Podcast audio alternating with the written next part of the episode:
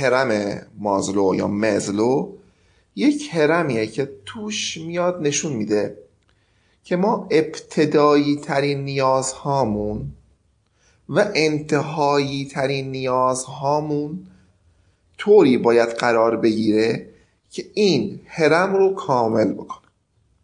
یعنی که شما نمی‌تونید یک خلاقیت بالا داشته باشید. بدون اینکه نیازهای طبیعی بدنتون رو فراهم کرده باشید و درست کرده باشید و اونها حل شده باشه. این مثلث توی علوم تربیتی خیلی بهش اشاره میشه. در واقع خیلی خیلی هم میگن که چیزی هست که واقعا وجود داره. و این نیستش که ما بخوایم روابطی رو که داریم طوری در نظر بگیریم و طوری انجام بدیم که تو این چرخه قرار نخواهد قرار نگیره من از ابتدایی ترین و در واقع هرم پایین هرم قاعده هرم شروع می‌کنم. این قاعده مثلث شروع می‌کنم و میایم برسیم به سطح.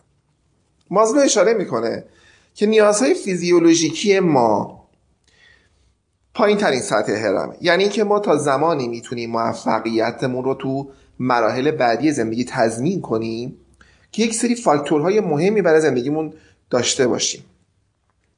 اینکه مثلا من خواب خوبی داشته باشم سلامت فیزیکی و روانی خوبی داشته باشم که حتی تو سلامت روانی هم میشه باز به این مثلث رجوع کرد اون هم از اول پنج تا بخشش کرد. خوراک خوبی داشته باشم سیر باشم گشته نباشم این نیازهای اولیه زندگی من در حالت کلی فراهم شده باشه.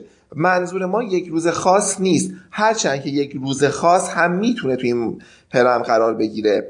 یعنی ما در واقع این مثلث میاد میگه که در حالت کلی نیازها برآورده شده باشه.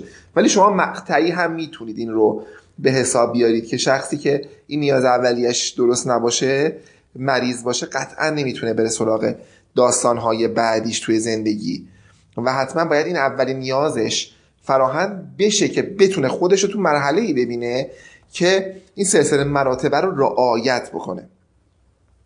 وقتی درسته که ما چیزی به نام غریزه به اون شکل و فرمی که تو حیوانات داریم تو انسان نداریم اینکه غریزه رو ما بیایم مباحث زیستی در نظر بگیریم نمی‌تونیم این رو بیایم در انسان بیایم بستش بدیم. غریزه رو می‌تونیم مثلا در مورچه رو ببینیم که داره کار می‌کنه بدون اینکه بدون داستان چیه. می‌تونیم غریزه رو در سنجابی ببینیم که میره بلوطا رو میاد قایم می‌کنه. بدون که اصلا این توی سیستم فکریش باشه که قراره چه کاری انجام بده در آینده آیا برای زمستونش این کارو کرده یا نه. این کارو به صورت ژنتیکی انجام اگه این ژنتیکی این شکلی در نظر بگیریم نداریم. اما یه سری الگوهای رفتاری رو بخوایم در نظر بگیریم اون الگوهای رفتاری رو می‌تونیم در این غریزه بیاریم. الان تمام این مفهوم ها تمام این در واقع مفهوم چتری خیلی مفهومش گسترده است و خیلی بایسته نیست جایز و بایسته نیست که ما بخوایم خیلی روی این کار بکنیم.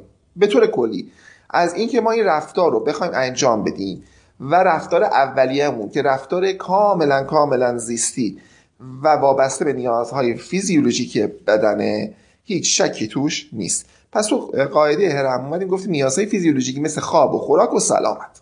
خب وقتی این مرحله رو شما رد بکنید می‌رسید به مرحله دومتون. مرحله دومتون چیه؟ مرحله دومی که خیلی ما ازش یاد میاد به کار می‌بریم که در واقع پله دوم و سومه. و در واقع یه جوری اینجا این وسط حیاتی عمل می‌کنه نسبت به اینکه شما رو نه خیلی پایین نگه میداره نه خیلی بالا مرحله دومه. که اینجا اومدم گفتم امنیت بدنی سلامتی اخلاق اخلاقی و خانوادگی و شغلی و دارایی و غیره. یعنی چی؟ یعنی که ما یه مرحله اومدیم از نیازهای جسمانیمون فاصله گرفتیم. از اون به اصطلاح نیازهای غریزی رفتاریمون فاصله گرفتیم. اومدیم گفتیم که ما دیگه اینها رو داریم. یعنی غذا رو داریم پوشاک رو داریم نیاز جنسیمون برآورده میشه و اینها همه هست تو مرحله اول. اما اینکه اونها همیشه باشند مهمه. در واقع نیاز امنیتی که ما ازش نام بردیم اینه که ما می‌خوایم شرایط موجود حفظ بشه و از از دست ندیمش. در واقع همون چیزی که شاید توی حوزه روانشناسی مدرن بهش اهمیت داده میشه که هپینس فوبیا باشه. یا اون حس رضایت خوشحالی که ما داریم من می‌خوام ازش داشته باشیم. و اون حراسه در واقع بیماریه. اینجا اون نیازه رو داریم که اینو داشته باشیم. بدونیم یه شغلی داریم. یک سیستم پزشکی خاصی داریم که اینو حفظ بکنه. یا حداقل مانع این بشه که موردی برام پیش بیاد. و این و این که این نیازمون امروز هست. اینطوری نیستش که فردا نباشه. چون حیوانات هستن که امروز این طبق قرایز سیستمشون عمل می‌کنن. و میگن خب امروز رو سیر شدیم. فردا حالا بعد ببینیم چی میشه. این انسان اینجا نمی‌تونه اینطوری عمل کنه به این شکل. باید طوری عمل بکنه که بدونه که این نیازه این امنیت رو داره. وقتی که شما این امنیت رو به دست آوردید و تو حوزه کاریتون قرار دادید و تو حوزه اجتماعی و سیستم ساختار بدنیتون دستگاه بدنیتون اینجا افتاد اون موقع است که می‌تونید وارد نیازهای اجتماعیتون بشید. اون موقع است که اصلا می‌تونید به این اجتماع فکر بکنید. می‌تونید محبت بدید محبت بگید. می‌تونید مهربان باشید. یعنی چی؟ یعنی که وقتی من این دو تا حوزه اولی هم کامل نباشه شخص بیمار باشه در گوشه منزل در تخت بیمارستان؟ خب این دیگه نمی‌تونه از اون حالت اجتماعیش به واقع برسه. یعنی چی؟ یعنی که اون نیازه نتونسته به درک بالایی از روش های شناختی اون انسان کمک کن زمانی می‌تونه شخصی عاشق باشه که اون نیازاش برطرف بشه. نمی‌تونه یک شخص گرسنه هیچ وقت عاشق بشه. نمی‌تونه یک شخص گرسنه و امنیت کسی امنیتی که در زندگیش وجود نداره بتونه بره آدم موفقی بشه تو اجتماع. اون میشه بیماری. اون دیگه این عشق نمیشه. اون نیاز تعلق پذیری که به اجتماع داره و بفهمه که من احتیاج دارم به زندگی گروهی رو توش واقعی نیست. و اگر هم باشه یک فکریه که احساس می‌کنه واقعیه. در واقع این نیاز اجتماعیه و نیاز پذیرفته شدن از جانب جانب جامعه و پذیرفته شدن خودش از این باب می‌تونه اون دوتای دیگر رو کامل کاور بکنه و امنیت و فیزیولوژیک بدنش و اینها رو تو خودش داشته باشه. تا این دوتا نباشن قطعا سومی شکل نمی‌گیره. وقتی ما از نیاز سوم عبور می‌کنیم و در واقع این حس رو تو خودمون ارضا می‌کنیم. و اصلا میریم تو گروه های اجتماعیمون محلیمون مذهبیمون و اینا همه رو تو خودمون جمع می‌کنیم و خودمون رو به اجتماع پیوند می‌زنیم. اون موقع است که یک نیاز دیگه دیده میشه که در نوع بیمارگونهش خیلی ما باهاش طرفیم یعنی ما این نیاز چهارم که نیاز احترام گذاشته شدن و دیده شدن و طبیعی هم هست که تو تمام افراد دنیا اصلا انسان ها دیده بشه این محله چهارم پذیرش و دیده شدنه و دوستی و غیره که مثلا حالا تو این هرم حتی ازدواج مطرح میشه. یعنی بالاترین حالتش یعنی از محله سوم که شما عشق داشته باشید به اون محله اگه برسید ازدواج می‌کنید. درست که تو محله سوم اومده.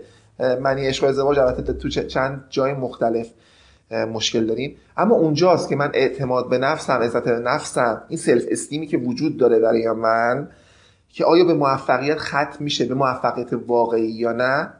اینجا مهمه که این احترام است که زمانی می‌تونید شما این احترام رو داشته باشید که بتونید به اون ستای دیگه فائق اومده باشید. و حتی ممکنه خیلی ها توی نیا تو هر کدوم از این هرم ها بمونن. یعنی چی؟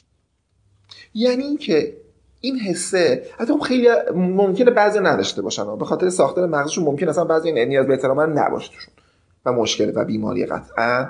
و الان می‌دونیم اینو این رو ما می‌تونیم بیایم از جانب های دیگه بررسی کنیم. مثلا میاد این شخص تمایل به قدرت می‌تونه داشته در نوع مثبتش اشکالی هم نداره. قبط و حسادت و نزدیک شدن این دوتا به هم تو این قسمت هرم خواهیم داشت. تو این شماره چهار هرم خواهیم داشت. می‌تونیم مثلا این شایستگی اعتماد استقلالی که وجود داره این آزادی که شخص می‌تونه داشته باشه و این احترامی که به خودش و به دیگران می‌ذاره. و در واقع اعتماد به نفسه که می‌تونه اینجا کمک کنه به شخص که زندگی خوبی داشته باشه. مگر نه شخصی که نتونه این نیاز رو برآورده کنه و این نیاز احترامی رو تو خودش حل بکنه و این عزت نفس, نفس رو نداشته باشه قطعا گیر می‌کنه. و احتمال سقوطش هم هست. به مرحله پایین تری شما اگه این عزت نفس بالا رو نداشته باشید میرید توی به نیازهای اجتماعی عادیتون نیازهای تعلق پذیری و عشقتون شریک می‌کنید. و حتی دیگه امنیت کارتون رو از دست می‌دید و باز می‌رسید به اون نیازهای اولیه فیزیولوژیکتون. که خیلی اتفاق افتاده که مثلا شخصی اومده از بیس رفته بالا و مثلا رسیده به یه حدی که مثلا توی محله اعتیاد پیدا کرده. مثلا. یعنی این نیاز هاست که می‌تونه طبقه بندی های مختلف رو تو این هرم برامون به وجود بیاره. فرق بین مشهوریت و محبوبیت تو این ساختار میاد تعریف میشه. شخصی که می‌تونه به خودش افتخار کنه برتری داشته باشه این حرمت و نفس و این اطمینان رو به خودش بده دیگران احترام بذاره خودش رو در جایگاه خوبی ببینه خوب و بد خودش رو قبول کنه بدونه که با دارای نقص های زیادی هم هست. و می‌تونه بگی خب من نقص رو دارم و می‌تونم کمک به خودم کمک کنم و این حالت رو بردارم و ببرم جلو. و اگه این کار رو نکنم می‌تونم حقیر بشم ضعیف بشم درمانده بشم. و خیلی سخت می‌تونم دیگه. اون حالت روانی مثبتی رو که داشتم به دست بیارم. اینجاست ما تو این نیاز شماره چهاره که خیلی چیزها رو میایم تعریف می‌کنیم. تو نیاز چهارم و نیازهای احترامی ماست که تمام مسائلش یا اکثر مسائل روانی میاد مطرح میشه. تو این هر... تو این قسمت از در واقع هرمه که ما خودمون رو ارزیابی می‌کنیم که می‌تونیم بریم بالاتر یا نمی‌تونیم بریم. در واقع تو همین قله ها تو یک جمله معروفی بود که بند بازه ها اکثر سقوط هاشون تو چند قدم آخره که می‌خوان برسن به خاطر اینکه احساس می‌کنن که رسیدن به موقعیتشون. دیگه احساس می‌کنن که تموم شده دیگه. این دو قدم رو رفتم. من که مثلا 200 متر 300 متر این تناول رفتم بین این دو تا برج و خب قطعا می‌تونم این قدم بپرم برم دیگه. برای همین این باعث میشه که اون شخص سقوط کنه. پس زمانی می‌تونیم از این طریق بریم بالا از این طریق خودمون احساس نیاز احترامیمون رو ببریم بالا که اون چند تا سیکل رو چند تا هرم و چند تا پله رو طی کرده باشیم که اولش قطعا خیلی آسون تر از این مرحلشه وقتی که شخص از نیاز چهارمش عبور کرد و به سلامت عبور کرد و اعتماد به نفس خوب اعتماد به نفس اطمینان به نفس. که دو تا چیز متفاوته که من خدمتتون بگم. اطمینان به نفس اینکه اطمینان به نفستون یعنی که آقا من می‌تونم کار انجام بدم.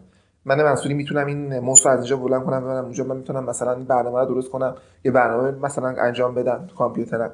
این کار به نحو خوب انجام بدم مثلا. این اطمینان به نفس. ولی عزت نفسم اعتماد به نفس خودم اینی که من بتونم اطمینان کامل داشته باشم از کارم. اطمینان از خودم داشته باشم. عزت نفس خودم برام مهم بشه یعنی تمام اتفاقاتی که هست و در خودم بیام حلش بکنم. بیام یه مرحله بالاتر بدم. یعنی خودم از حالا دید کلی بخوام به قضیه نگاه نگاه کنم که حالا بحث توش زیاد. بعدم می‌رسیم به آخرین مرحله از این هرم که اون نقطه اصلیشه که خلاقیت توش معنی پیدا می‌کنه. اخلاق توش معنی پیدا می‌کنه. معنویت و دین شخص در نوع خودش که تجلی آخره اونه معنی پیدا می‌کنه. اگه طرف این شکل رو طی نکرده باشه نمی‌تونه بگه من آدم معنوی هستم. آدمی هستم که اطمینان دارم به یه چیزایی. این اطمینان تو من شکل گرفته. حالا می‌تونه مثلا معنویت مثلا معنویت شخصی باشه. می‌تونه معنویت تو نوع خیلی مذهبیش باشه. دو تا چیز مختلف ولی در عین حال با معنای یکسان داشته باشه. اونجاست که می‌تونه طرف مشکلات رو حل بکنه و راه حل مسئله ارائه بده. می‌تونه کمک کنه به جامعهش به دوستاش به خانوادهش به دیگرانش به کلاسش به مدرسهش به نوع ساختاری که رو شکل گرفته.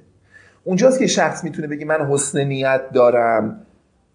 من کمک می‌خوام بکنم که تو پیشرفت بکنی.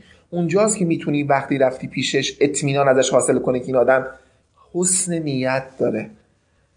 این آدم می‌تونه به تو کمک کنه. حرفش از روی دلسوزی و خیر توه و بد تو رو نمی‌خواد. اونجاست که تو می‌تونی پذیرش واقعیت داشته باشی. بدونی که الان با این جامعه که الان مثلا من توش زندگی می‌کنم چه چیزهایی رو می‌تونم بهش برسم و چه چیزهایی رو نمی‌تونم بهش برسم. این رو میپذیرم که اگر هم تلاش بکنی ممکنه موفقیت رو نداشته باشی. این نکته رو میپذیرم که طبیعت ممکنه ویرانگر باشه. ممکن که نه حتما ویرانگره. و در نهایت همه چیزای خوب و مثبت رو از بین خواهد برد به نحوی. من با واقعیت کنار میام و اونجاست که وقتی من با واقعیت کنار اومدم دیگه آدم افسرده ای نیستم. اونجاست که من می‌تونم خودم رو به عنوان شخصی در نظر بگیرم و انسان باشم. معنی انسانیت داشته باشم. اونجاست که می‌تونم بیام بگم که اگه من کمک کردم دیگه دنبال این نیستم که به من کمک کنند. و دنبال این هستم که جبران کنم اگر کمکی به من شد رو. به نحوی جبران کنم. همونجاست که من یه واقعیت رو قبول می‌کنم. خود مازلو به این نتیجه می‌رسه. میگه که من اون شخصی واقعیت رو قبول می‌کنه اونطور که دیگران هستن اونا رو میپذیرند آقا مثلا من با با فرد خشمگین عصبانی در در, در تماسم چیکار باید بکنم؟ خب این آدم هست. من که نمی‌تونم همه رو درست بکنم. من که نمی‌تونم به همه کمک کنم تو این داستان. کنم سعیمو می‌کنم که یه کمکی انجام بدم. فقط سعیمو کردم. دیگه بقیهش با من نیست. من زمانی می‌تونم این رو قبول بکنم که به این مرحله برسیده باشم. اون زمانی که حرف مردم برای من اهمیت نداره هر چقدر هم که پشت سرم بد بگن برای من مهم نیست. جمله مسخره همرنگ جماعت شدن برای من مفهومی نداره. حالا اومدیم و یک جا آمدن همشون انسانهای پلید و دزدی بودن. من هم باید دزد بشم. اینجا تو این حرم اخلاقی دیگه این قبول نمیشه. این موجودیتش به عنوان یک چیز بد به خاطر عزت نفس بالایی که شخص پیدا کرده به خودش می‌گیره. اون دیگه نمیاد بیاد بگه که خب الان من شادم دیگران غمگینن چیکار کنم؟ میگه من شادم دیگران هم چجور می‌تونم شاد کنم؟ میاد اون لذتی رو که خودش می‌بره از زندگیش هر چند محدود و هر چند می‌دونه که ممکنه در آینده هم برداشته بشه این لذت و قطعا هم همینطور هست می‌تونه به شکل عینی تری به این داستان و به زندگیش نگاه بکنه. و باید همیشه از این مراقبت کنه. خود مازلو میاد میگه میگه من پله می اینو حساب می‌کنم نردمونه اول پاتو قوی بذار بعد بلند کن برو سراغ پله بعدی. نمی‌تونی پاتو از پله قبلی رها کنی بری کنار. هرچند که باز هم میره توی چالشی که این اصلا این این هرم همش تو زندگی من رواج داره. یعنی تو تمام مراحل زندگی من رواج داره که کلیاته. هرچند که می‌تونیم کلیاتش هم در نظر بگیریم و روابط عادی زندگیمون رو همیشه در نظر بگیریم که بعضی اوقات فیزیولوژیک ترین مسائل می‌تونه توی شماره پنج و معنویت یادم تاثیر بذاره. و قطعا اینها با هم پیوسته است. یه خط زمان یه زنجیره است. هر کدومش کم و کوتاه و وسط قطع بشه قطعا توی کل زنجیرمو تاثیر می‌ذاره. و این تناب و زنجیره که دو طرف رو به هم وصل می‌کنه. از پایه‌ای ترین اساس مرحله زندگیش تا بالاترین حیات مسئله زندگیش. و شخص رو هر کدوم از این پله ها میسته و این پله های نردمون چیزی هستش که وقتی شما قطع بکنید ارتباطش رو با پله قطعی قطعا سقوط خواهید کرد. و باید نیاز به انرژی زیادی هست که ما هر کدوم از اینا رو بخوایم حفظ بکنیم. برای همین خیلی از ها هستن که بیخیال میشن. میگن ولش کن با سختیه. بذار پشت سر حرف بزنیم. بذار تو این سختیمون بمونیم. یه دنبال تلاش نخواهند رفت. دنبال کوشش نخواهند گشت که بتونن انسان مهربان انسان بزرگ در زندگیشون باشن.